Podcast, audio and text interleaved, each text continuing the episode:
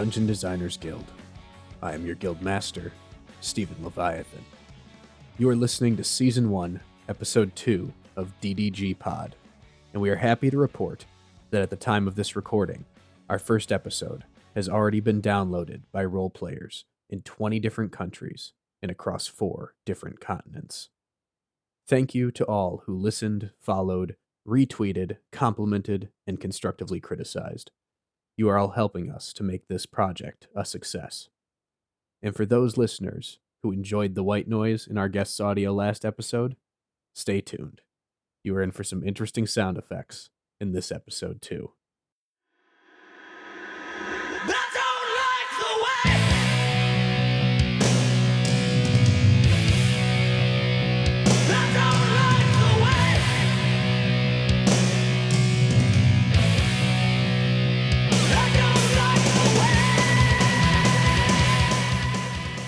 While we all love exploring dungeons and slaying dragons, in an industry hegemonized by the fantasy genre, DDG Pod strives to cover a wide variety of RPGs, which is why our second episode, we'll be traveling to the far future to speak with the captain of the best established science fiction role playing franchise in tabletop history.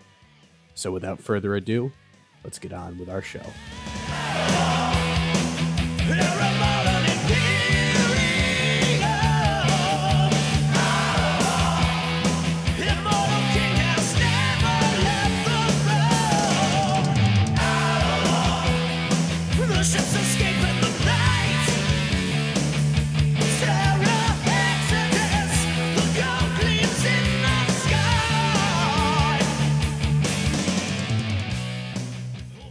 Today, on Dungeon Designers Guild, we have encountered a tabletop titan who has traveled to us from the starports of the far future, the designer of the best selling science fiction role playing game of all time, Marc Miller. Marc, welcome to the show. Well, thanks for having me. Good morning. And where in the vastness of space are you calling in from? Oh, tabletop Titan, is that what you said? That's really, I'm going to appropriate that. I'm in the middle of Illinois. I've been here for 30, 40 years. I'm Bloomington, Normal, Illinois. That's where Game Designers Workshop was once upon a time. And when it closed down, I just stayed here. Okay, so is it not where you're from originally then? Uh, no, I was a Navy kid. My father was in the Navy, and so we moved all over the place. But when he uh, retired, we ended up in Illinois. I went to school here, and after I was in the Army, I uh, ended up here. Thought I'd stay here a couple of years, and ended up never leaving.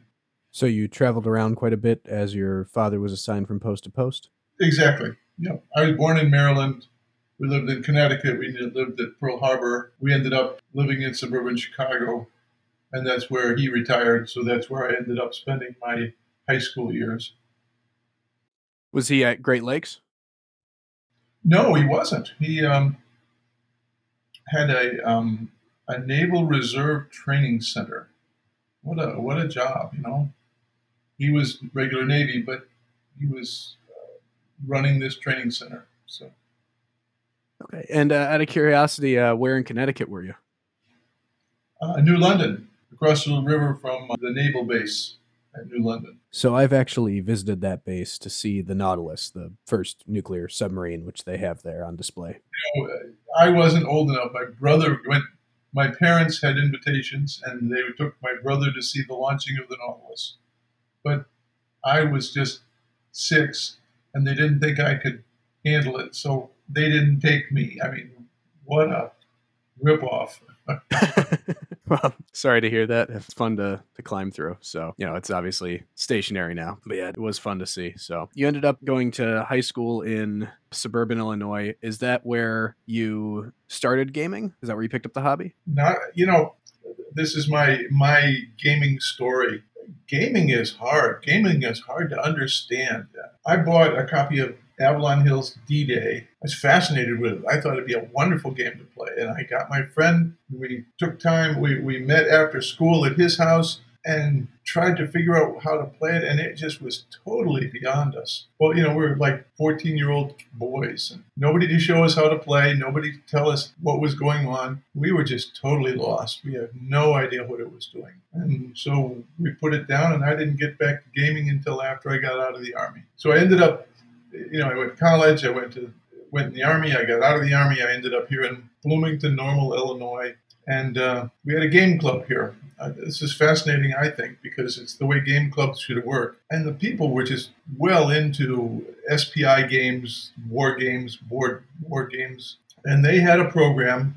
They called it a program. It was just, if you want to learn how to play games, we'll teach you. And so I said, gee, I would like to learn how to play these games. And they paired me up with Dr. Southard Mowdrey, who was a geography professor. And we met in his office in the evening, and I was allowed to pick the game. I picked France 1940, and he laboriously and carefully and thoughtfully explained every bit of the rules. We went through them. He said, Oh, this is zones of control. Look, this is what it looks like on the map. This is what you do. This is what it means. This is movement. This is how the counters work. This is how combat works. He explained it to me. And by the end of the evening, we had played one turn of that game. but by the end of the evening, I knew how to play this sort of game um, in a way that reading the rules would never teach me, but a thoughtful, careful teacher, one on one, taught me how. I am forever grateful for that because it changed my life. I don't think I ever have played a game of France 1940 through to completion, but that doesn't matter. I knew how to play these games, and my life was literally changed forever. Excellent. So at the time, the the hobby was largely games that were rooted in uh, battle simulations and things like that. It sounds like, right?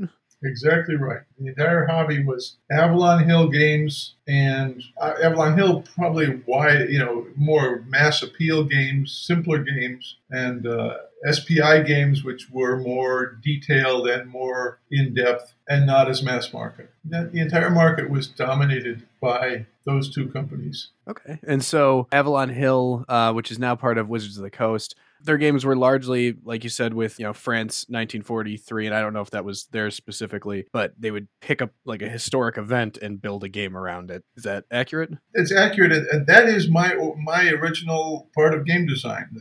That, game club at Illinois State University. Frank Chadwick, Rich Banner, myself, and Loren Wiseman were there playing all the time. We enjoyed what we, we enjoyed these games, and you know, at that time, early 70s, there was a thought that somebody should take Stalingrad, this one board map of Russia, and blow it up and make it a huge, detailed game of the Russian front in World War II. And it was literally the, the magazines were filled with that thought. Somebody would, would write a letter to the editor. Somebody would would write an article and say we should do this or we should do that. And I, I know that SPI in New York talked about doing it, but Rich and Frank said we should do this and they drew their own maps and laid them out and researched at the university library the bat- orders of battle and what the countermixes should be. And so then in early 1973, they proposed that they should publish that game. It was called uh, in German Drang nach Osten, DNO, Push to the East, and invited all the game club members to participate. We all got together and did all kinds of things to produce it and kind of pooled our money and made this immense, huge game with five maps and 1,400 counters. It was a monster game. It sold for almost $15 back then, which was amazing. And uh, that's the origins of Game Designers Workshop, the company that we formed to publish that.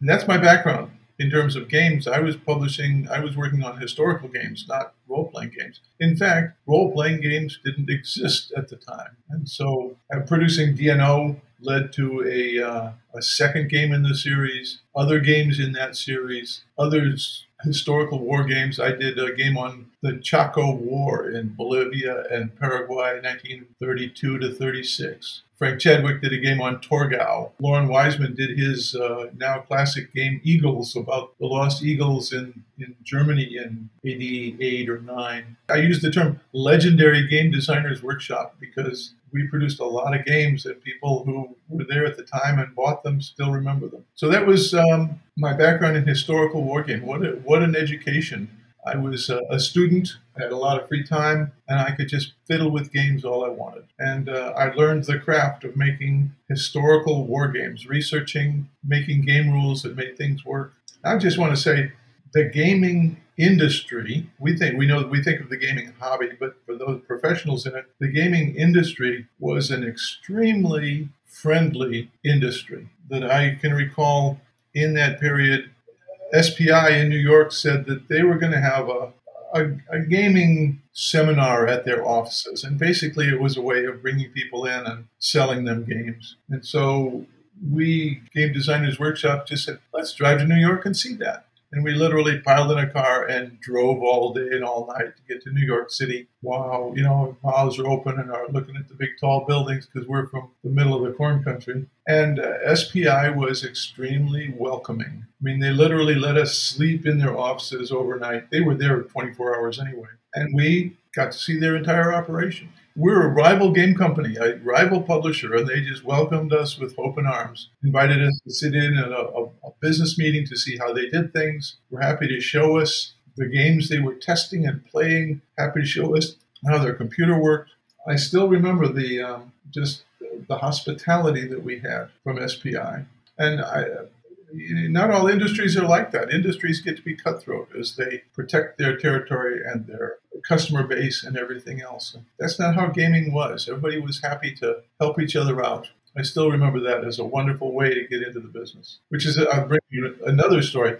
You know, all these games are based on hex grids, uh, hex maps. We printed locally a 28 by 36 or something sheet of hexagons that we could then draw with magic marker or sharpies to make our maps. And we went to the first game convention they had, which was uh, the first Origins in Baltimore. Don't even, I don't even remember the, the year. It must have been 75, perhaps. Did Origins predate Gen Con? Well, did it? I don't, no, it didn't. But Gen Con, uh, Gen Con at that time was literally, you know, meeting in Gary Gygax's basement. And so it dates back to a lot of time. But Origins was an interesting game convention because it had a lot of booths with game companies selling their products. And that was not what Gen Con was doing. So all these game companies are, are here at, at the first Origins at Johns Hopkins University in Baltimore. And some of Jim Dunnigan, he's the, was the head of SPI. Some of his minions looked around and saw people with hex grids and said, "We invented the hex grid." Well, they didn't, but they said. and and we're just kind of I always say bullying people. You know, uh, it certainly worried me when they said we invented hex grids, and um, they were going to tell on us to Jim because they thought that was their proprietary thing. And they went to Jim Dunnigan and said, These people are using grids and we need to do some copyright work against them and make them stop or charge them or something like that. And to his credit, I mean, Jim Dunnigan's still with us, but to his credit, he said, Nah. Literally, I remember the quote. He said, there's room in this industry for everybody, and we don't need to be restricting the basic grid that we draw our, our, our game maps on. And just said it's open; anybody can use them. In fact, we print them. You're ha- you're free to use ours. You know, you can cut our name off the edge and use them on your maps if you want. And I thought that's another example of how embracing the game business was that that could have stifled development for years as we struggled to either prove that hex grids were available to everybody or find some alternative. And instead, he just said, There's plenty of room for all of us. It's a great business for us to be in. It's a great hobby. It's a great business. And, and I'm glad that it's where my life took me. And something so rudimentary as a hex grid, that would have been hard to copyright, I think. It would have, well, it, it would, may have been hard to copyright, but that doesn't mean that somebody with resources can't make it hard for everybody else. You know, at the time we were still all part time or going to school or doing something. Nobody had the resources to fight that in in court. Nobody had the resources to fight back. It would have just stifled the industry for 10 years as we tried to figure out how to make that work. And he just jump started us because now all these little game companies could do whatever they wanted and didn't have to worry about using hex grids. Excellent. So so we start out with the the war games. At what point did you discover role playing? Like, as you said, when you were designing war games, role playing didn't exist yet. Was that something that you started to arrive at on your own, or was it were you influenced by Gary and TSR, or both? Well, well, in this in the late '60s, I was at the University of Illinois, and um, in political science, I was in a I took a course where the professor, Dr. Lou Gold, taught political science with a role playing model. He basically would assign various roles to students in the class. You're a senator from Illinois. Research what Illinois and a senator needs to know. You're a judge on the Supreme Court. You're this. All these people, and then everybody would research their their particular role, and then he would create some problem that everybody had to talk about talk with each other about what they thought, and then finally make presentations and actually play that role. I call it analog role playing. You know, you have to research everything, and then you have to kind of assume that role is like play acting. And that was my background in role playing. So then all the things we were doing at the game company, this was the early 70s, was in board war games, historical war games. And there was a huge historical war game following in Michigan with some organized clubs and a lot of players and some good hobby stores. And when Gary published Dungeons and Dragons, it caught on there. Those gamers visited us in Illinois because they liked our war games. And as a matter of by the way, they said, we've got this game that we've been playing too. And they showed us the original little wood grain box, Dungeons and Dragons, which looked really interesting to all of us. And so immediately somebody grabbed the box from this person, ran downstairs from our offices to the uh, printing shop, and photocopied the whole thing. We're very aware of copyright. We also ordered copies immediately, and as soon as the real copies came in, we threw away, we discarded the uh, photocopies because that would be wrong. But we figured we could at least make copies and use it while we waited for the ones we ordered to come in. I think the statute of limitations on that's probably passed. So. I'm, I'm, sure it has. But you know, we were trying to do the right thing while still getting what we wanted. Dungeons and Dragons took our offices by storm. By this time, we had published several games and we had offices upstairs in uptown Normal, Illinois, looking out on the main cross section, which doesn't even have a stoplight. And after about a week, Frank Chadwick, he was the president of the company, made one of his pronouncements. And he said, You can't play Dungeons and Dragons while the sun is up because we were getting no work done at all. Everybody was playing D&D all day long, every day. We kept we played just as much D&D. It just was at night now instead of during the day, and we did our regular work and design work during the day. But as I say, Dungeons and Dragons took our offices by storm, and you know the contrast was uh, immediately apparent to me Gary's role playing game digitized what was an, uh, previously an analog process. I didn't have to research what this person would do because I just had the numbers to say how strong he was and how smart he was and, and everything else. Okay, so at that point,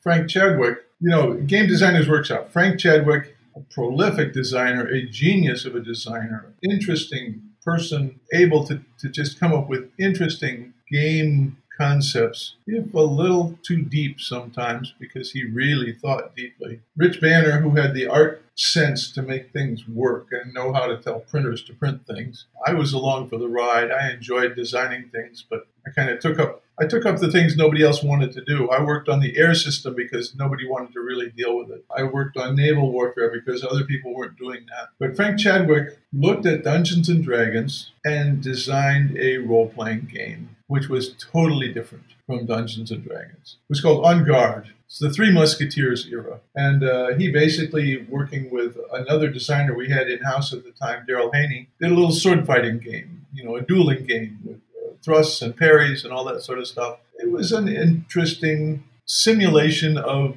fencing.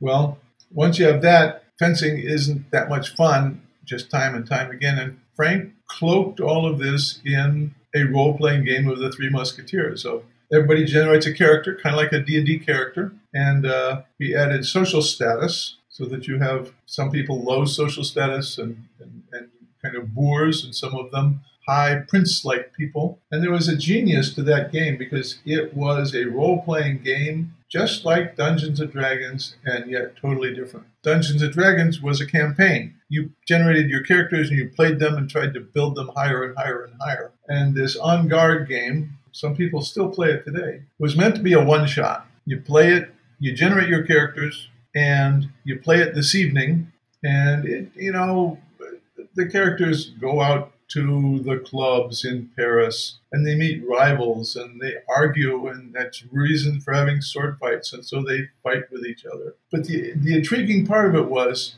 he added social standing. And so we had a group of people, and when we generate the characters for the night, somebody had the highest social standing, and he was the, the de facto leader because he had the highest social standing. And everybody else got points for sucking up to him, that literally hanging around the big guy gave you more status points and you were better off because you did what he wanted to or you, you brought him drinks or you, you helped him out or whatever it was. Well in any given evening one of us would be the top dog you know it, it wasn't always frank who was the top dog and so we all enjoyed the role playing of sucking up to somebody else and the person low on the relative totem pole enjoyed being the top dog that night. And at the end of the evening, we didn't keep our characters, we threw them away, and the next time we played, somebody else got to be top dog. It really was an interesting social role playing experience. The game didn't catch on. It was popular enough, but it didn't catch on. But it demonstrated the things you could make happen in role playing. In fact, Gary Gygax commented on the game. He saw it. He has played it at least once. He commented it was an example of how you could make a role-playing game without just copying D&D. And I think that was a great compliment. Yeah, I mean, and, and explored different aspects of role playing. It sounds like uh, is En Garde. You, you said it was based on the Three Musketeers, but were you you were playing original characters? You weren't playing uh, D'Artagnan or anything, right?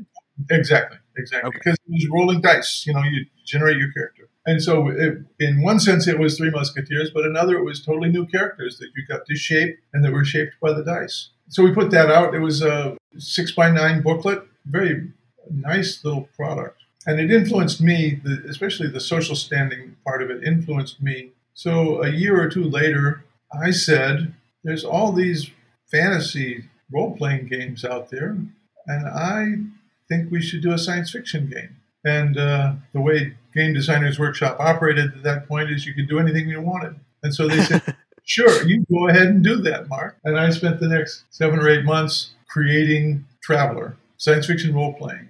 In my mind, I thought it was a universal system. It could do you could do anything you wanted. You could reproduce any science fiction story or universe you wanted to. It didn't work out that way, but that's what I thought I was doing. I worked on that for about a year. Early in 1977, it was complete and ready to go to press, and we sent it off to press. And about a month later, there was an article in Time magazine about this new science fiction movie, Star Wars, which we'd never heard of. I had no idea what it was going to be like. And so I remember we, uh, several of us from the company piled in our car. Again, we did that a lot. Piled in the car, drove up to the Chicago area where it was just opening, and saw the you know one of the first showings of Star Wars, which I can remember still. Loren Wiseman and myself sitting there saying, "Oh, we can do that in Traveller. that in Traveller. We don't have uh, lightsabers, but we had everything else." And so our game burst on the scene literally at the same time as the first Star Wars movie. which is especially interesting because th- there are a lot of obviously unintentional similarities between you know you have the sort of like roguish space farers that you see in, in the Star Wars you know that, that are so beloved from the Star Wars universe so out of curiosity what other media were you drawing from obviously prior to Star Wars specifically that that influenced sort of the aesthetic of Traveller You know, I call myself a classically trained science fiction reader. That when I was in college, my first year was commuting to downtown Chicago to go to the University of Illinois. And so I would take the train in in the morning and then go to class. And at the end of the day, I'd take the train back home, suburban Chicago. But I found uh, walking from the campus to the train station, you have to go past Madison Street, which was Skid Row. I mean, it was dive bars and homeless people and single room occupancy hotels. And I, I would stop in at a little bodega, which had individual cigarettes for sale in a little cup by the cash register. And I would get a, you know, a soft drink or something. But I found a box of cover stripped, astounding and analog science fiction magazine. So clearly, I don't know where it came from because my goodness, it was a, an almost complete collection from 1947 to 1966. And I don't know where it came from or why it was there. I never thought to ask. And it sat there the whole time, that whole semester that I did that. and I would buy one every day for a quarter and read it on the way home on the train, and then throw it away when I got home. But in the course of it, I read, you know, I was a fast reader. There was all these classic short stories and novels from the golden age of science fiction. And so I knew all those stories, and they were lurking in the back of my mind when I was writing Traveller. I was a voracious reader anyway. So I'll tell you some of the systems that I think of when I think of Traveller. One is the Dumarest series by E.C. Tubb. It's like 20 volumes of this adventurer in a kind of a generic science fiction universe. There's Asimov's Foundation. I say, do you know that Foundation is based on Traveller? I say, I say to people, and they say, oh, yeah, it's got a giant science fiction, it's got a giant galactic empire, and I name all these characteristics, and they say, wow, is that so? The only problem is that uh, Foundation came out in 1947 and Traveller came out in 1977. So Right. I was going to say, I, I don't know about the math there. But on the other hand, you know, there is a, a fairly well documented statement that Joss Whedon's Firefly was based on his college traveller campaign. And somebody has been very careful to point out that of all the science fiction role playing games available, Traveller was probably the only one that fit the time frame and availability to make that what he uh, based his system on. He doesn't say what the name of the system is, but it was Traveller. That's plenty believable to me. And and and when you had set out, as you said, you, you want a generic rule set with you know the science fiction trappings where people could go and play a space western or you know even though star wars hadn't happened yet something similar to star wars you wanted all of that available right that was the that was the original intention That's what we wanted. And you know, we we produced Traveller in 1977, and for the first year, that's all we had. Just the three book set, almost generic, and we sold a ton of them. Uh, You know, businesses survive because they keep good records and they know what they're selling and they find out what sells well and what doesn't, and it tells them some way of predicting what they can do in the future. We knew that we could produce two or three thousand copies of a board war game, a historical war game, and sell them in the course of two or three years, and maybe even reprint them at the time after that. But our expectation was you're going to print two or three thousand of something. We sold 10,000 copies of Traveller in the first year. We must have reprinted it four times. wow And that was just an eye opener to see that we could sell that many of something. Certainly at the end of that first year, with just the one game out, our analysis of our numbers said we need to produce supplements and adventures for this system because there's demand for it and we should meet that demand. But once you start making adventures, you're going to have to start building a, a background. We had to, if we're going to have a space navy, we pretty need, pretty much need to have an empire that has a space navy, and then a rival empire that has another space navy, so they can fight each other. If we're going to do something on the military or on the scouts, we're going to have to have background and a universe. And very slowly, the Traveller universe evolved to try and respond to that. And at the same time, we wanted to build a universe that was understandable to people without a lot of explanation. That we didn't want it run by mysterious hooded monks or adepts that we had to then explain who they were. We just wanted an empire with an emperor and a bunch of nobles who were totally understandable to any person who picked up the game system. And that's what we did. And that's the start of the evolution of the background for our travel. And uh, it's just kept going. And so that was where the third Imperium, what became the standard traveller setting, started. Was Right. we we need additional materials, and it can't just be mechanics. Right. And it, it needed to be understandable to the wide swath of mostly Americans, but Europeans as well. And it was, you know, it, people could add their own their own detail to it without it really changing what we were doing. And so they could add their own little pocket empire over here or their own little group of people over here. And it didn't change the major thrust of what we were talking about. And if they really wanted to, they could just come up with their own setting and and run it. of people do that too. I don't know how OGLs would have worked at the time. Uh, Was anyone publishing settings that were intended for Traveller after you released the game and it didn't have a setting? they would do their own campaigns to play with their own people, but nobody was really publishing anything. Very early in that process, we met Judges Guild, which was doing support material for Dungeons and Dragons. They wanted to expand. They were only, you know, 60 miles south of us. And so uh, they negotiated a license to do traveller support material. And they published a broad spectrum of, of adventures, of deck plans, of uh, play aids. You know, it, it met a need that we weren't meeting, that they, they really were more prolific than we were. And you mentioned they were they were 60 miles south of you in Illinois or in where were Yeah. they based? They were based in Decatur. Okay. in Bloomington Normal and Decatur is directly south of us. You know, we come back to the development of role playing and the development of games. So we started out doing board games. And Dana Lombardi, he's still out there, he's doing games still. But at the time, and we're talking about the early 70s, he worked for a magazine called Model Retailer. And that's what the hobby stores were at the time. It's just row on row of models of cars and planes and ships and tanks and whatever.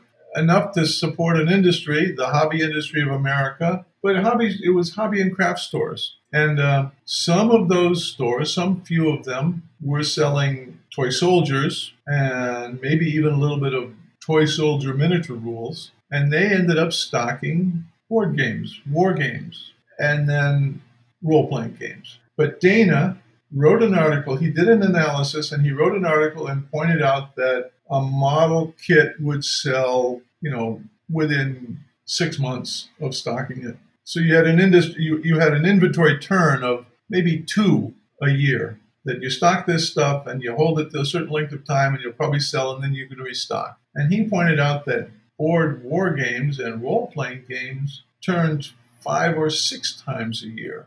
The velocity of sales was significantly better than models. That's the sort of thing that catches the attention of a store manager. If he thinks that he can sell stuff faster and make more money, he's going to do it. Well, you look around you, there aren't model stores anymore. There are game stores. They may have models in them, but the industry changed then when it became a game hobby industry instead of a model and kit hobby industry. That was significant. That when we first, when Game Designers Workshop first sold games, we sold them exclusively by mail. People had to write us a check and send it in in an envelope, and we would fill the order and ship out what they wanted. Those games were in brown paper envelopes and then large clear Ziploc bags. So uh, we pioneered, the Game Designers Workshop pa- pioneered that packaging system, inferior pack- packaging system. It wasn't very good, but at least put product together in a way that could be sold at a game store. We moved to boxes, color boxes, lots of uh, nice art on the boxes. And that's where we were literally there at the beginning of the industry. And by the, started in 73, by the end of the decade, by the beginning of 1980 or so, the game industry existed as a separate force out there, and GDW was a significant part of it. Interesting. So you started doing the the boxes and the, and the colorful boxes, and obviously Traveller comes in the the three book set in a box. But you mentioned that there was lots of artwork involved in the previous games. The original Traveller had no artwork. Is that correct? That's right. Was that a decision? And if so, why? It was the practicality of it. Traveller was a word game, you know, painting word pictures, and we did not have access to an especially good or responsive set of artists easily. And I was I'm a wordsmith rather than an artist. And so it was very much word heavy, art light. I think that was to its benefit because people got to build their own ideas of what those things looked like. We didn't make them say it had to look like this. And as a result, I think everybody could put their own spin on what the contents of the game, the components should look like. I won't say it was deliberate, I think it was fortuitous. But then we also talk about we didn't have good art. We didn't have especially good art. We started looking for art later, but at the beginning we didn't. We bandied about a couple of ideas on how travellers should be packaged, but none of them had really caught fire. And so we finally came down to the idea, the time when we had to put the package together. What are we going to do? We've got the words, we've got the typesetting ready, we're all set. What's the cover going to look like? and we did not have art that we agreed was good. And so Rich Banner, the art director at the time, is the one who said, Well, let's try this. And he just kind of laid out this classic stark black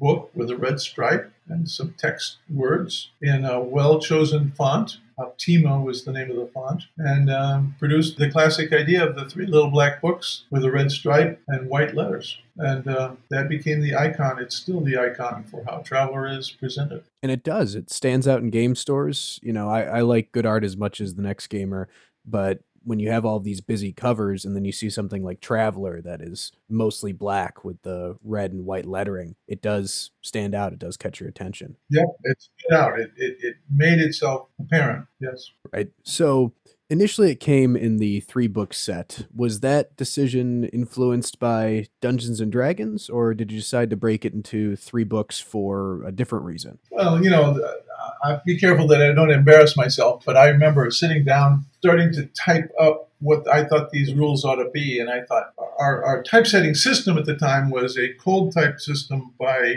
IBM. Basically, it was you know one of these golf ball little font balls on an electric typewriter, and it had a huge box on the floor next to it that read magnetic cards. And so one card would hold about a page, and literally you had to take this IBM sized card covered with iron oxide and you put it in the slot, and all of a sudden the machine knew what was the words for that page. And then you could type it out and backspace, and it certainly was not a modern what you see is what you get system, but I could type it in, it would remember the keystrokes, I could edit and fix the things, and I was just typing pages in. And when I sat down to start, I thought, gee, I know kind of what I want to do. I've got some concepts in here. Where do I start? And so I took out my Dungeons and Dragons three little black books, and the first book was Characters in Combat. And I said, I think I'll start with that. And I just started typing.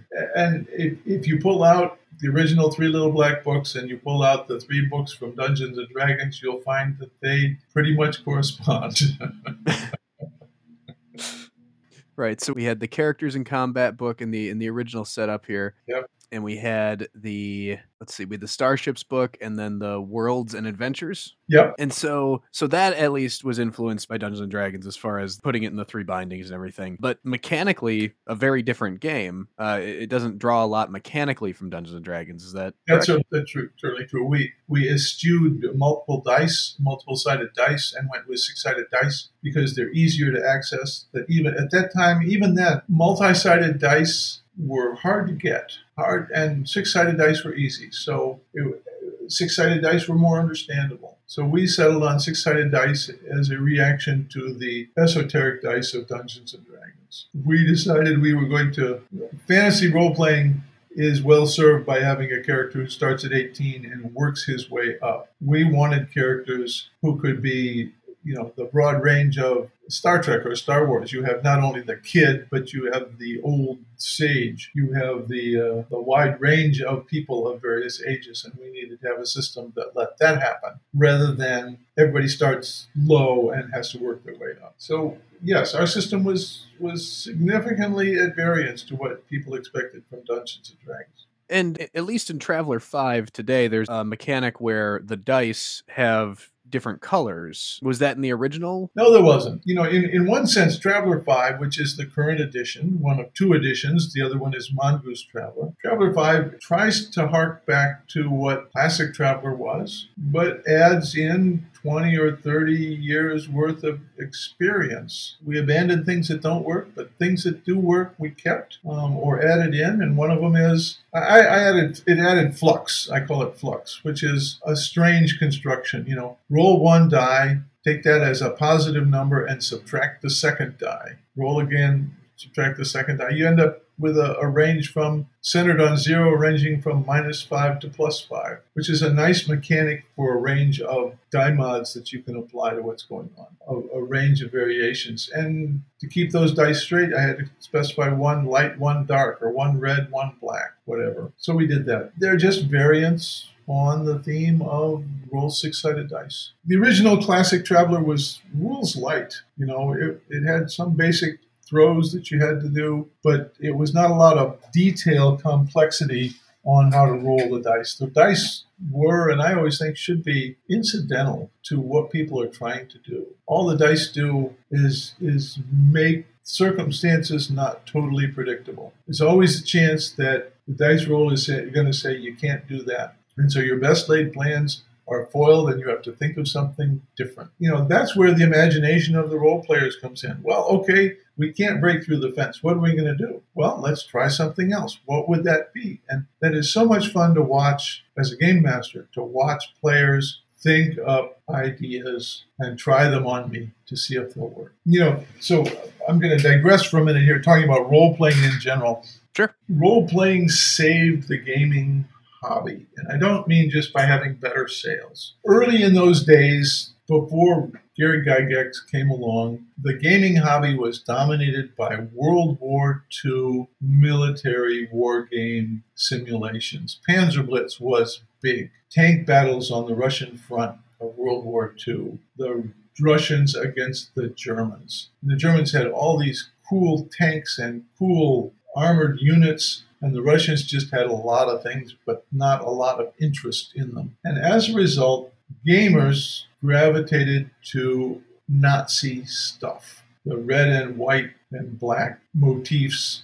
Ah, that's what Traveller has. But that's not why it has it. The swastikas, the interesting uniforms, there were clubs that would have uniforms, game publications that glorified Nazism in a way that would be impossible to even tolerate today. And I think that gaming was going down totally the wrong path. A lot of gamers were teenagers, uh, young adults, and they had no idea what they were talking about. Jim Dunnigan uh, made a comment that these people into this historical wargaming could tell you the muzzle velocity of the M1 rifle, but were only vaguely aware of who Franklin Delano Roosevelt was. Their understanding was of, of history was focusing on equipment and things rather than grander political themes. And at a very superficial level, at the lower level, there was a lot of Nazi glorification.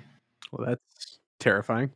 It is terrifying. And Gary uh, made it possible for those kids to be evil lords without being Nazis. And uh, many of those people who were at that time into the glorification mode really picked up on Dungeons and Dragons and shifted their attention there. And they could become, as I say, evil lords without having to be Nazis and without the social stigma attached to it. I mean, they could be Darth Vader, they could be the equivalent in a fantasy role playing setting. Saruman or someone, yeah. Yes, without any of the associated social stigma, without, you know, nobody rolls their eyes at being Saruman. Nobody rolls their eyes at you being Darth Vader. They might think you're stupid, but that's different. They don't think you're evil. And uh, the hobby saved itself when it adopted role playing and the ability to do those things and moved away from Nazi glorification. And I think that that is an unsung value that Dungeons and Dragons produced for the hobby. So role playing ga- I would never have come to that conclusion. Role playing games had a negative impact on neo-Nazism.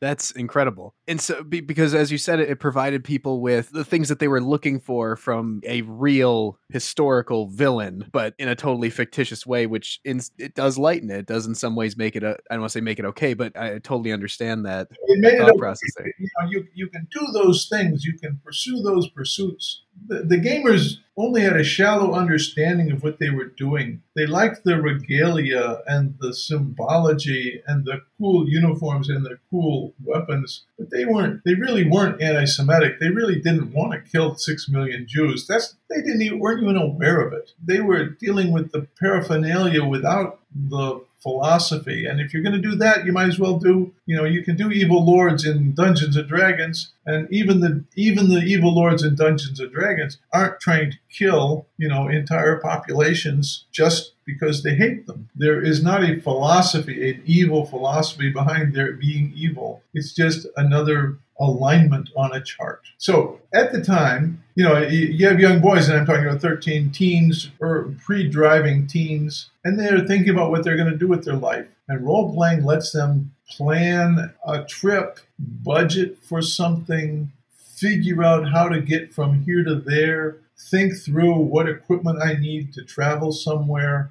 I'm talking about Traveller, but I'm talking about Dungeons and Dragons. I'm talking about role playing games in general, fantasy or horror or whatever. But they get to think through what they would do. and even make mistakes that are not fatal. You know, think of all the role playing adventures kids do. They start at one point, they go to another point, they have to have equipment, they have to have food, they have to deal with problems along the way and weather and breakdowns and everything else. And they get to think it through. And those kids end up more able to deal with real situations later because they've been able to play out role playing situations earlier.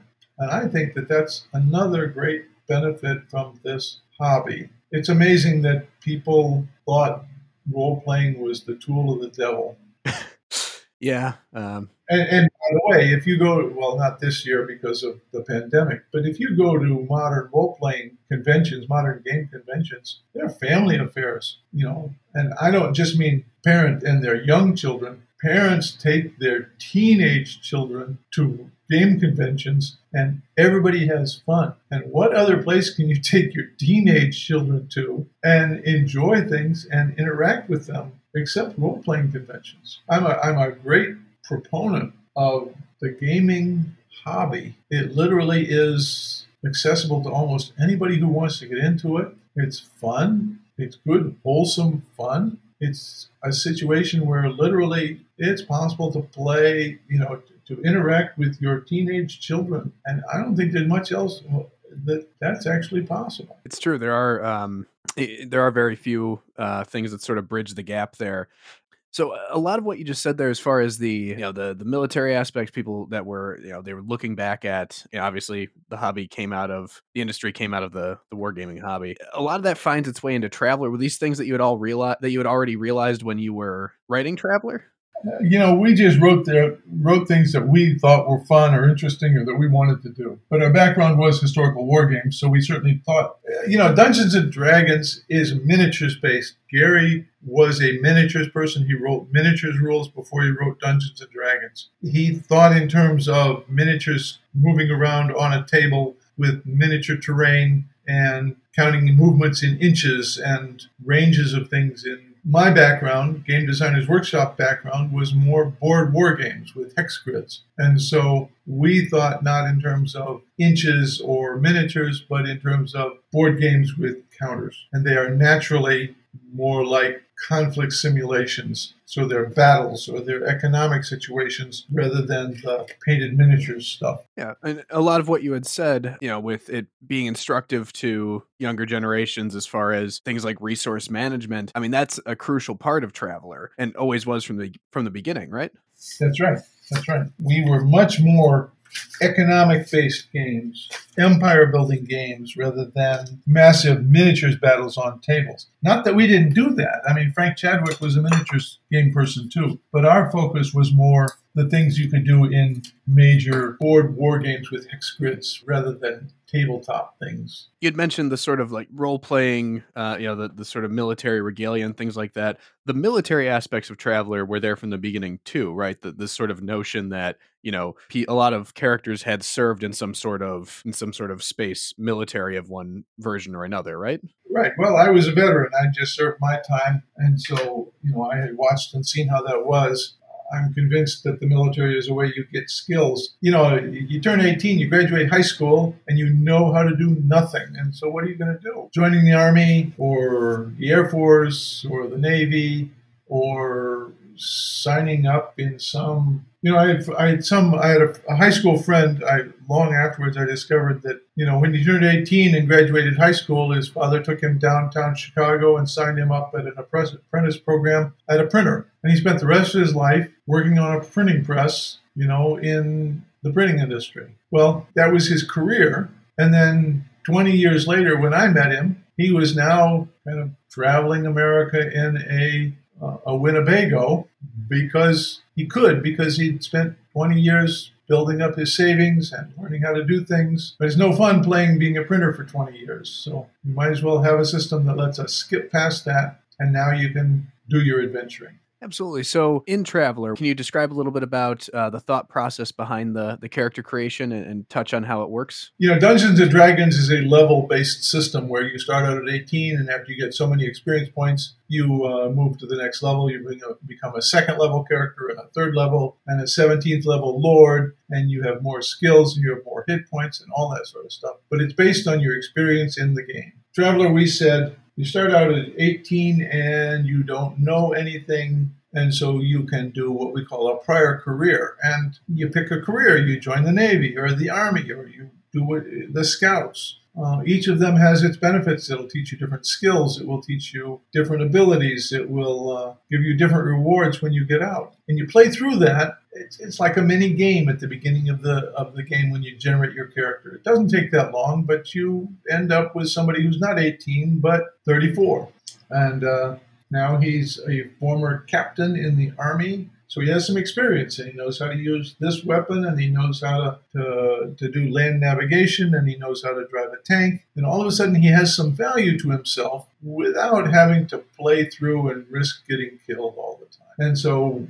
we end up with a mix of characters based on some decisions that the group of players has made. This guy's a scout and he knows how to, he has a scout ship that we can travel around in and he knows how to do exploration and he knows how to fix starship engines. The other character was army and so he knows some military fighting skills. Just like a dungeons and dragons group as the cleric and the wizard and the fighter we're going to have the explorer and the soldier and even the professor. And each of them creates his own adds his own particular value to the system uh, which is the essence of role playing that it's not one player person playing and winning. It's the interplay of all of the skills of all of the characters together is what brings us our final achievement in this adventure. And and so everybody wants a lot of skills and they want a lot of abilities and they want a lot of retirement benefits. And so everybody decides that they're going to go for a full career of seven terms. That's 28 years of service. And they'll have a lot of skills out of it. They'll have a lot of benefits out of it. They'll have some money. And so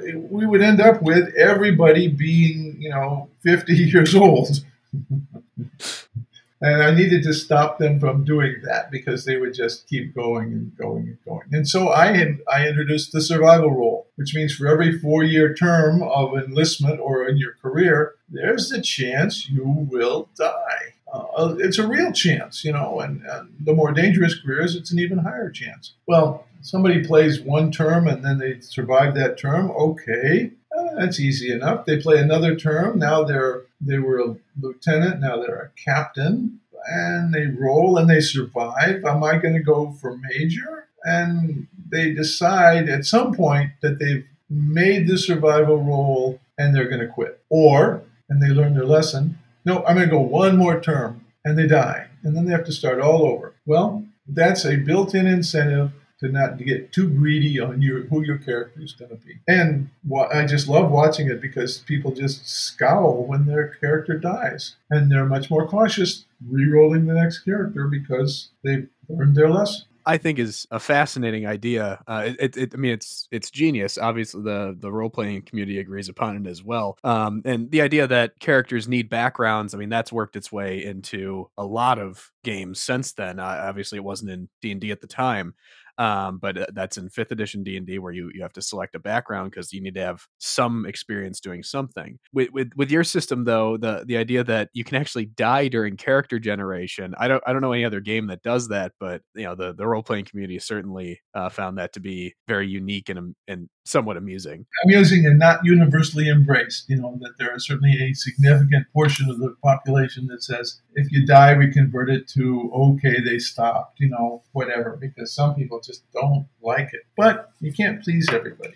Right. They're welcome to play how they they choose to play. Uh, so you're rolling you're rolling through this. Um, th- they're making some decisions as far as careers and things like that. Is there there's a random element though as to events that are occurring to them? Is is that uh, uh, is that true? There isn't even much in terms of events. It's just you roll to see if if you get a promotion, you roll to see if you survive, and you get a certain number of skills every time you do that. Beyond that, you know, there's some other details, but basically it's just cycling through to see what happens. The benefit is you're moving forward. You get a little older, so you have a little bit more skills, and then you roll on a table to see what you get, or you pick them. It's not meant to be a, a narration of a real career in terms of true experience. We have some tables that you can give some character to it, but basically it's just a way of aging your character up and making him or her more mature, more equipped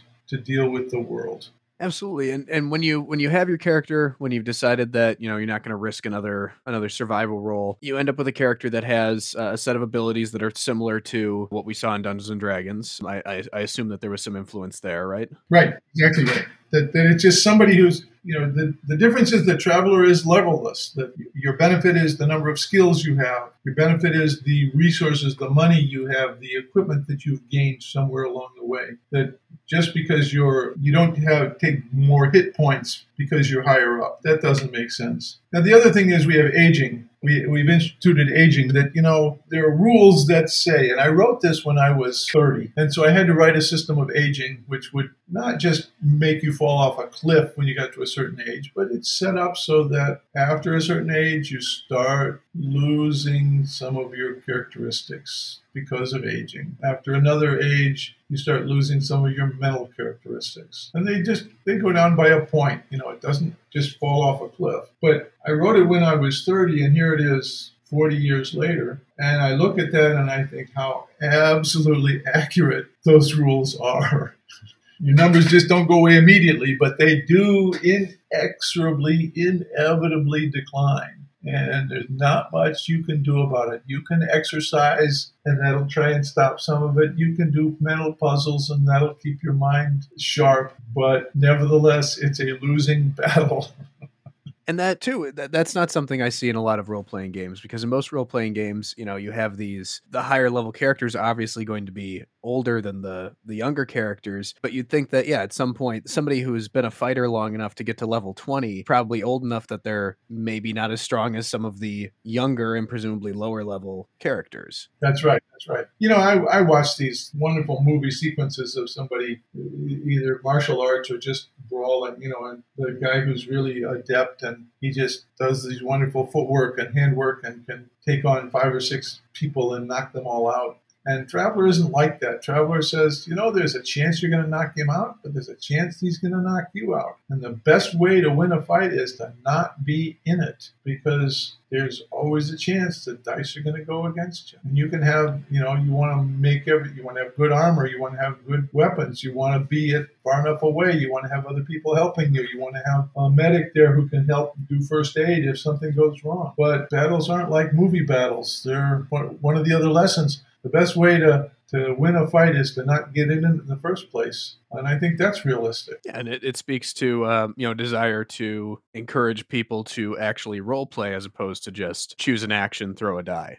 Right, right. And so with with the dice rolls in Traveller, most of the time when you're when you're rolling in combat, let's say, uh, you are trying to roll under a number as opposed to d20. Well, I guess uh, original D and D did have some roll under mechanics, but it's it's predominantly rolling under is the goal, right? Well, you know, if, if you're going to roll a characteristic, strength, you want a high number. You know, roll two dice and seven's average, and you want more like a 10 or 11 or a 12. It makes sense that there's more room under a 12 than there is under a 3. And so you want to roll under the number, and you're more likely that you'll succeed rolling under 12 than under 3. And so that's the natural mechanic. If you're rolling, if you create a number that is high to check against, you want to roll low to reflect the relative value of each number. Originally, Traveller had roll high things in it. And I think there's room for both. I think there's room for places where you should roll under, and I think there's places where you should roll high. They just have to be well spelled out. And you even have, at least in Traveller 5, there are situations in which you might have to roll to a targeted number. Like you might have to roll a 5 to succeed or something, Right, something right. like that, right? And and you know the dice are simply randomizers. You know that what's the chance I can jump across that river, that stream? Well, you and I know that I don't want to try and jump across it unless I'm probably going to get across without getting my feet wet. And nevertheless, you know, sometimes you miss and you fall in the stream. The dice are just what are supposed to reflect those odds. And so a good game master is going to say, okay, the dice are going to reflect, you'll probably get across, but maybe you won't. So roll the dice and you'll succeed on you know your dexterity is a seven so you roll your seven or less and you get across but you know is that what i wanted are you going to make a decision that's a have a chance you'll miss i'm going to take a running start. Give me a couple of die mods to get across it to get ahead of the to, to have an advantage on it. That's the role playing but that's the decision making process for the player as well. What am i going to do to make sure that that die roll comes out the way i want to? And the die mod, does that change the range that you're rolling? So if you were trying to roll under a 10, you might not you might now only have to roll under 11 or are you subtracting that from your roll to get under the number? So if you rolled a 9 but you have a negative 2, it's it, it and you were going for an 8, it meets cuz now it's a 7. yeah, Does it know, work both ways or we do both ways. We have die mods and we have modifiers, you know. So the game master really has to puzzle out the situation. But you know, some of them, if you're rolling for a seven, there's a way to say that you really are rolling for a nine, which is a more a better chance of winning. It's all just applying it in the right place to. Players don't even think in terms of percentages. They just think of I'm going to do everything I can to try and make it happen. You know, it, it reminds me of the old board war games. You would have a battle and the combat factors from the military units. And uh, there was something called three to one surrounded. If you look at the table, if I could have combat factors attacking that guy and I had a ratio of three to one and he was surrounded, it was an automatic win. Board wargamers were constantly trying to set up battles on the board to where they had brought their forces to bear to get a three to one surrounded because that meant they would win. There was no chance of losing. Same way in role playing, we're trying to do the same thing. Your player is trying to accumulate the mods with, you know, wait, I've got running shoes. Does that count? I'm going to take a running jump. I'm, I'm going to running start. Oh, um, I'm checking. I'm finding a place where the, the rocks stood out a little bit farther across the stream, all of those things, and you, you negotiate with the game master to say, okay, plus one on that, plus one on that. There you go. Trying to get the best die roll opportunity possible. And that's just good planning, and that's just reflecting the, the thought processes that any reasonable person trying to make sure they succeed do. The role playing part of the game, that's where some players don't quite get it, but once they get into it, they start seeing, yeah, that's the role playing is the fun part of planning how I'm going to get somewhere and do something and be successful. And uh, covering my bases as well that if I succeed, you know, somebody can help me pull me out of the screen. Sure. And so how do the um the skills that they pick up from their their character generation, how are those applied? Are those just dice mods or um how would you go about utilizing those in play? You know, there's an interesting mechanic in Traveller 5 because basically it says you can't do it if you don't have the skill. So astrogation or, you know, yeah, we call it astrogation, to plot how you how to plot a course through jump space. If you don't have the skill, you can't do it. You don't know what you're doing. You don't know where to start. It's like most people trying to do calculus or read a calculus equation. I just don't know what that means. But if you have the skill, first, it allows you to do it. And secondly, Traveller 5 uses your characteristic as well. So you can have astrogations, you know, a, a simple task, two dice uh, average difficulty dice. That character has astrogation skills, so he can try the task, and he there is a characteristic that he has to use. So he's going to say, "Well, I have good intelligence. I've got an eight intelligence. I'm going to use that." A different character might say, "I've got a nine in education. I'm going to use that." We're going to build it on a characteristic. On the other hand, if he has to do some fine manipulation, he might pick his dexterity or his, even strength. But you pick a characteristic, that's the foundation of what they're going to do. His intelligence of eight is what's going to be the basis for this task. The skill adds one, that's nine. We're going to have to roll nine or less on two dice. You might argue, "I've got an education 10, so we're going to, I'm going to use my education as the basis. Okay, 10 plus skill one, 11 on two dice. Game master can always overrule him and say, no, education doesn't work. You're going to have to use intelligence. But you structure your characteristic. it- It's a, a, a mix of characteristic and skill. And of course, a high skill is even better. So intelligence eight, skill five, that's a 13 on two dice. We're absolutely going to win and succeed on that in that situation. Becomes second nature once you play for a while. Right. And obviously, that would be a guaranteed victory. So, you mentioned earlier that the characters in Traveller don't have levels. Do the characters progress? And if so, how? There's a couple of ways. One is experience. Uh, one is self improvement. That you know you can always decide I'm going to work to be better. So I'm going to just start going to the gym and working out. You know, and, and there's a role because maybe you're not going to be dedicated. You can say no, this isn't worth it. and You'll quit. But at least you can try. And if you if you make the die rolls, then you're going to improve your strength and dexterity and endurance over the course of the next year as you go to the gym. It's just a process that you use. That's one thing. The other is that one of the standards we have is we think a character probably learns one new skill every year. Now, when you start out with prior career and taking into account that you're 18 to begin with, you probably have less than one new- one skill per year when you start out. But this the system gives you some skills.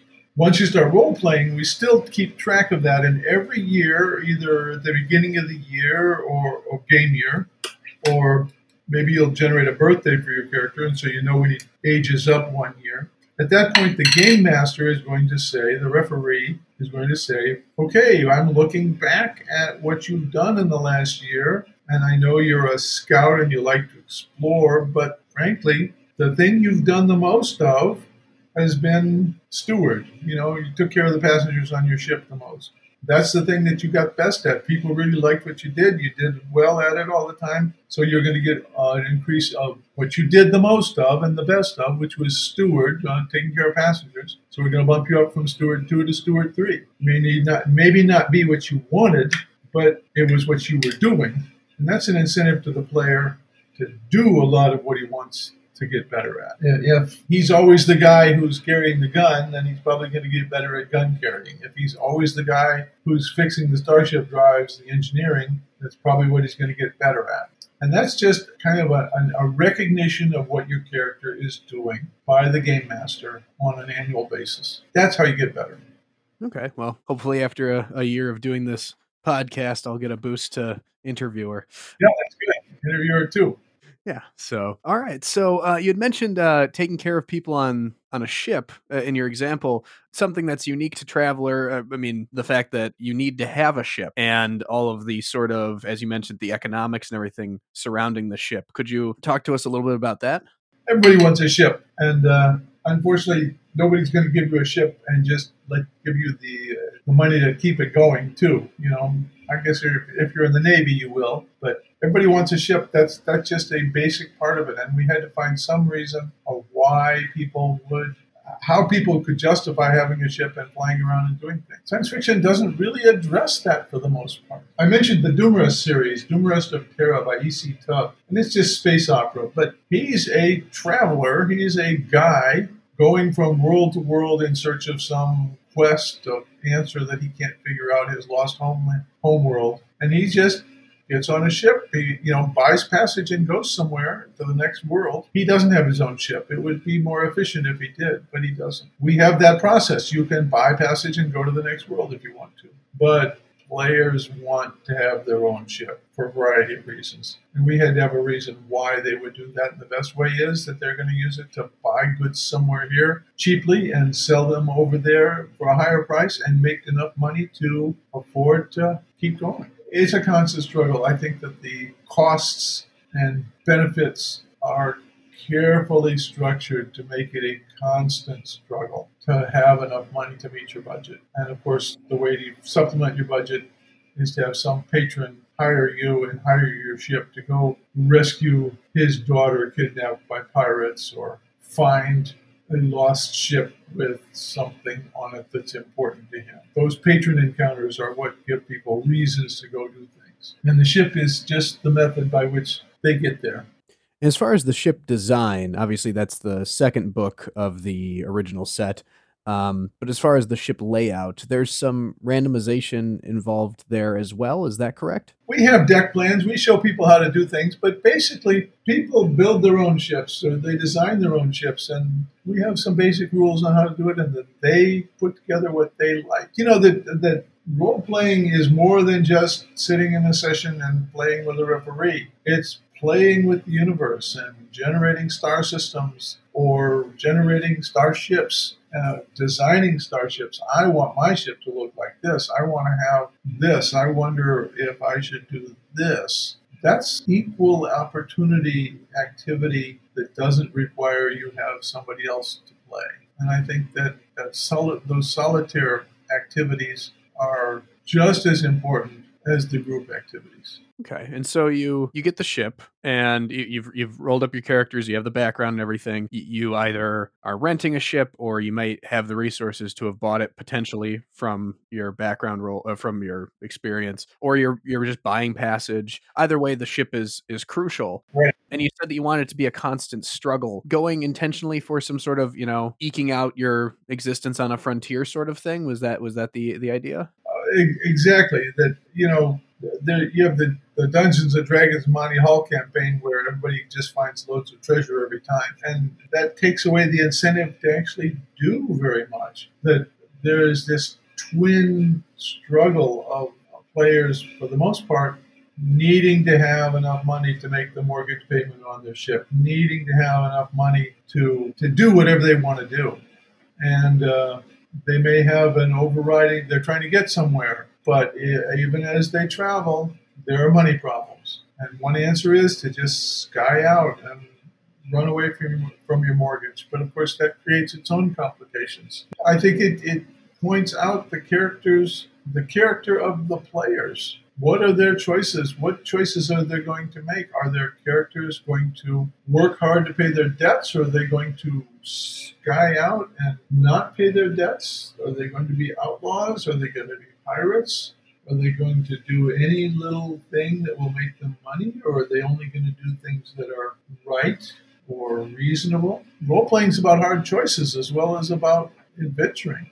And we're trying to make that possible for them to make hard choices. Not necessarily the right choice, but hard choices. because they could be playing a you know a otherwise good character who's found themselves in a situation where they have to do something bad just to survive or they have to you know you you, you create those scenarios A good game master, a good game master is going to make those choices available. And he's going to then provide them with opportunities where these are opportunities for players to flex their characters and do things. And a, a simple life of just, if you could just drive your ship around and every time you called it a new world, you made some money, you made, made enough to pay for your fuel and your crew uh, costs and uh, your maintenance, and then you go to the next one that's not very challenging. There's going to be a point where you make extra money, and what are you going to use it for? There's going to be a point where you need extra money.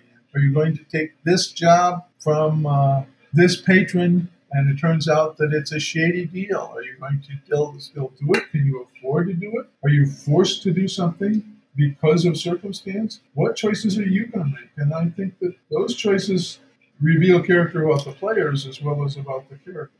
Of course, we can always say, but that's just my character. I wouldn't really do that in real life.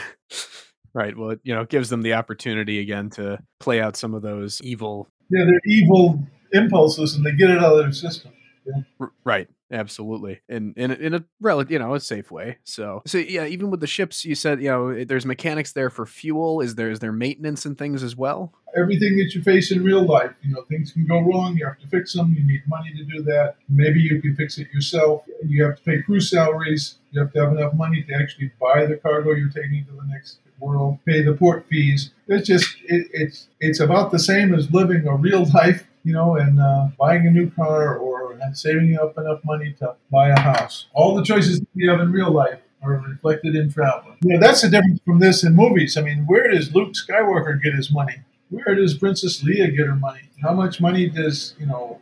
Where do people and where do the guys on the Star Trek crew get the money when they need to go down to the world and buy something? Where does that come from? I mean, it's in there. You know, I'm going to digress a minute. That Dungeons and Dragons is based on Lord of the Rings. I mean, everybody knows that. It's basically hmm. Lord of the Rings, except once you start playing, players are not satisfied with throwing one big fireball in the course of their whole career to kill the Balrog. They want to go beat Balrogs and kill them with fireballs all the time. And Gary had to adjust Dungeons and Dragons to have many different spells and magic and things and monsters because that's what the players wanted. It's different than the trilogy, the Lord of the Rings trilogy. It's different than that story. This is the story the players themselves are creating. Players want a magic heavy universe, not the magic light universe of Lord of the Rings. Well, science fiction novels are the same way. That novels are telling some story and it isn't just filled with battles every day, scientific discoveries every day, stars going nova every day. There's a story that you're trying to tell in a novel. But in role playing, this adventure is something people want to do. They want to find something new, they want to find something important, they want to enjoy interacting with it and use their high tech equipment to do something about it. And when it's done and they go to the next adventure, they want to do it again. There's more adventure in role playing than there ever is in real life. And uh, we have to give them that because that's what they want. And a good role playing manager, a good uh, referee is going to put challenges to the players that make them make hard decisions. And if they make the right series of decisions, and if the dice come out the way they should, or the way they want it to, they get what they want and they have a good time. Course, the point is they should always have a good time no matter what they do. It's not about the results, it's about the journey. I saw something interesting. You know, I, you know this thing about it's not the destination, it's the journey. And someone clarified that for me once recently, and it was it's not the destination, it's not even the journey, it's the company you have on the way. And that's what role playing is really about. We can enjoy the journey, but it's about the interaction of the players, of the characters, and how they react to things. And that satisfaction you get that is really the ultimate satisfaction in role. That group of players that you play with, and how good a time you have. Yeah, absolutely. I think that's sage wisdom, and I think uh, a lot of listeners have experienced that and, would agree with that readily. So, as far as the, uh, you know, we, we talked about the the character creation, we talked about ship mechanics and things like that a little bit. Did you have a you have rules in here for um, ship combat at some point, right? Right? Base battles. Is it as dicey as having a, a regular battle, or uh, like a like a, a melee battle in your game, or is uh, is it more complicated than that? It's more complex. It can be simple. So there's a traveller novel that I wrote out there, Agent of the Imperium. There are a couple of space battles in it, and the space battles don't take much time at all. Because the best way to win a space battle is to not fight it at all. There's too much chance of damage or unforeseen consequences. The best way to win is to have overwhelming force or to run away. But extensive rules let you deal with every possible situation. There's such a wide variety of equipment, weapons, of defenses, of armor. All of those things together help people decide what they want to do and show us the possible answers if they do have a battle. There's literally a million possible outcomes. Those extensive rules are meant to be the uh, the climax, the high point of a campaign where people move towards something, and when it finally happens, they have the resources they need, and a good game master will make it work. Yeah, absolutely. We talked about the character creation. We talked about uh, the ship mechanics. We did talk about the setting a little bit. And y- with the Third Imperium, you had created a setting that had all the trappings you need as far as military and aliens and whatnot. But it's not, uh, the setting is not entirely fleshed out in that there is still room for additional worlds and randomly generated worlds. And that's the third book of the, the original set, right? That's exactly right. You know, the, we've tried to give as much information as we can to help build things, but there's still plenty of room for individual worlds, individual characters, individual challenges, individual situations. That's what the role playing is all about. By creating this fleshed out universe that everybody agrees on how it works and it's written into the books, players are more comfortable than trying to deal with the individual situations as they come up. Literally, a game master can say, sit down and roll the dice and have a world, build a world with eight die rolls. And it's a challenge to those players. And we can have something that they have to do, whether it's find a wrecked starship and recover the, the flight recorder or explore that ruined city whatever it is that people are trying to do. There's so much room for adventures. The well fleshed out universe is not restrictive, it's enabling. in rolling out, uh, for instance, like a, a random planet, uh, you could actually roll out uh, something that would be in the form of an, an objective as well. Is that what you is that what you were saying with the the downed starship?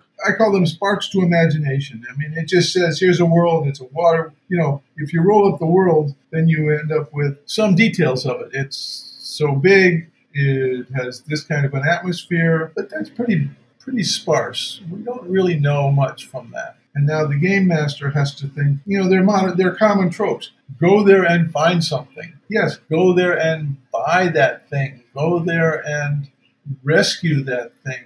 Take a message to that person. And along the way, everything you think is the way it's supposed to be ends up not being that way. You know, the game master is just constantly changing things to make them more interesting. It doesn't have to be written down. I had one adventure, and it was basically I had a theme called cleanliness, you know, and literally everything, every time we had to deal with something, it wasn't clean. You know, track mud into the spaceship, and it had little bugs in it. Uh, the windscreen on the all-terrain vehicle is dirty, and the windshield washers won't clean it.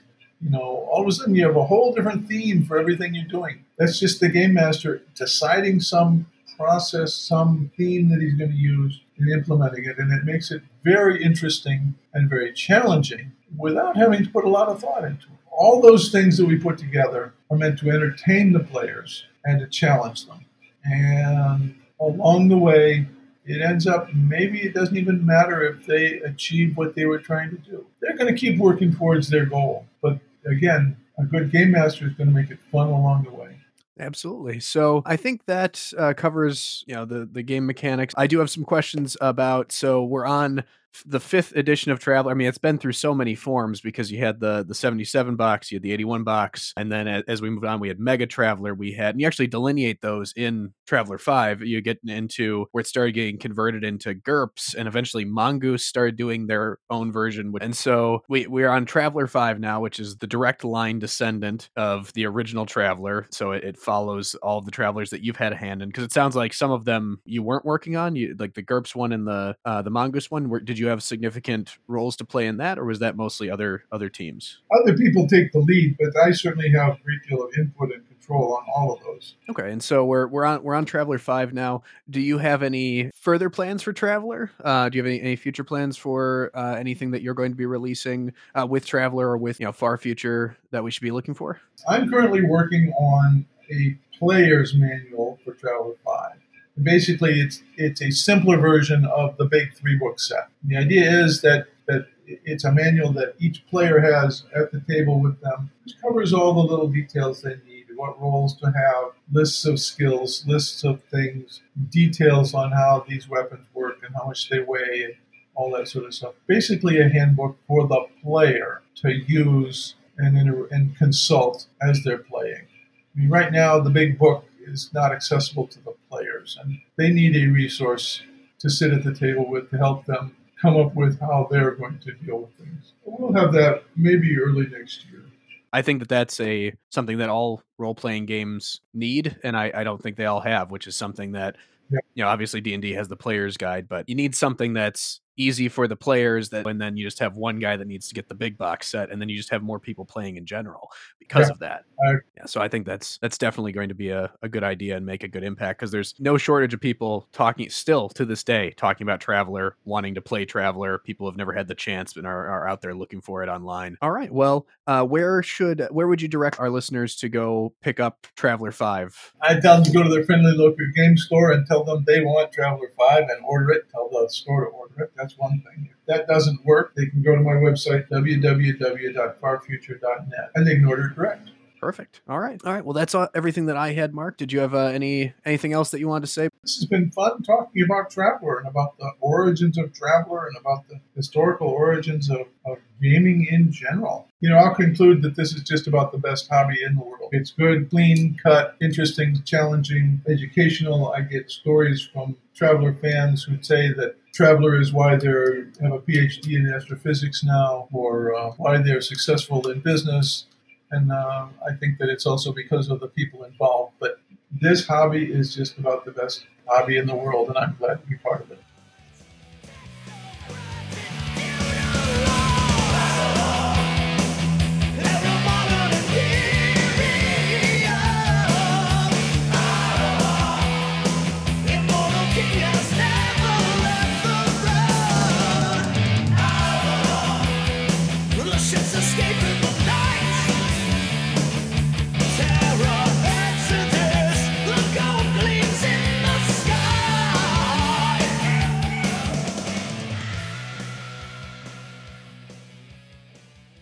Thank you again, Marc, for calling into the Guild Hall to share your insights into Traveller and the history of tabletop role playing itself. We believe that all listeners should heed Marc's instructions to contact your local game store to obtain the Traveller 5 books. Even if the store is not currently open to the public, they might still be able to procure you a set. While internet retail has done a lot of good for the tabletop gaming industry, brick and mortar game stores are essential establishments that for decades have provided role players the community necessary for our hobby to thrive. So show your support and shop local when and where you are able. Hopefully, we will all be rolling dice at our favorite game stores again in the not too far future. Before we sky out, we at DDG Pod need to pay our dues. Theme music for our show is the song High Fantasy by the band Gygax. Additional music in this episode was the song Terra Exodus by the band Traveler. Be sure to check out both bands on their Bandcamp pages and many major music streaming platforms. Logo design for the show was done by Elijahist. Special thanks to Charley at Negative Modifier Podcast, who, after last episode's initial technical issues, gave me another audio editing 101 course. We would also like to thank HodagRPG, The Black Veil, and Rico Las Weishaupt for their input and help in completing this episode. Thank you again to our listeners around the world. The reception to our first episode was overwhelmingly positive, and the number of downloads greatly exceeded our expectations. If you are enjoying the show, we encourage you to rate and review DDG Pod on Apple Podcasts and subscribe wherever you get your podcasts. That concludes our second episode of Dungeon Designers Guild. So, all you space scouts and Imperial infantry, we escaped again. But remember, next time, we might not be so lucky.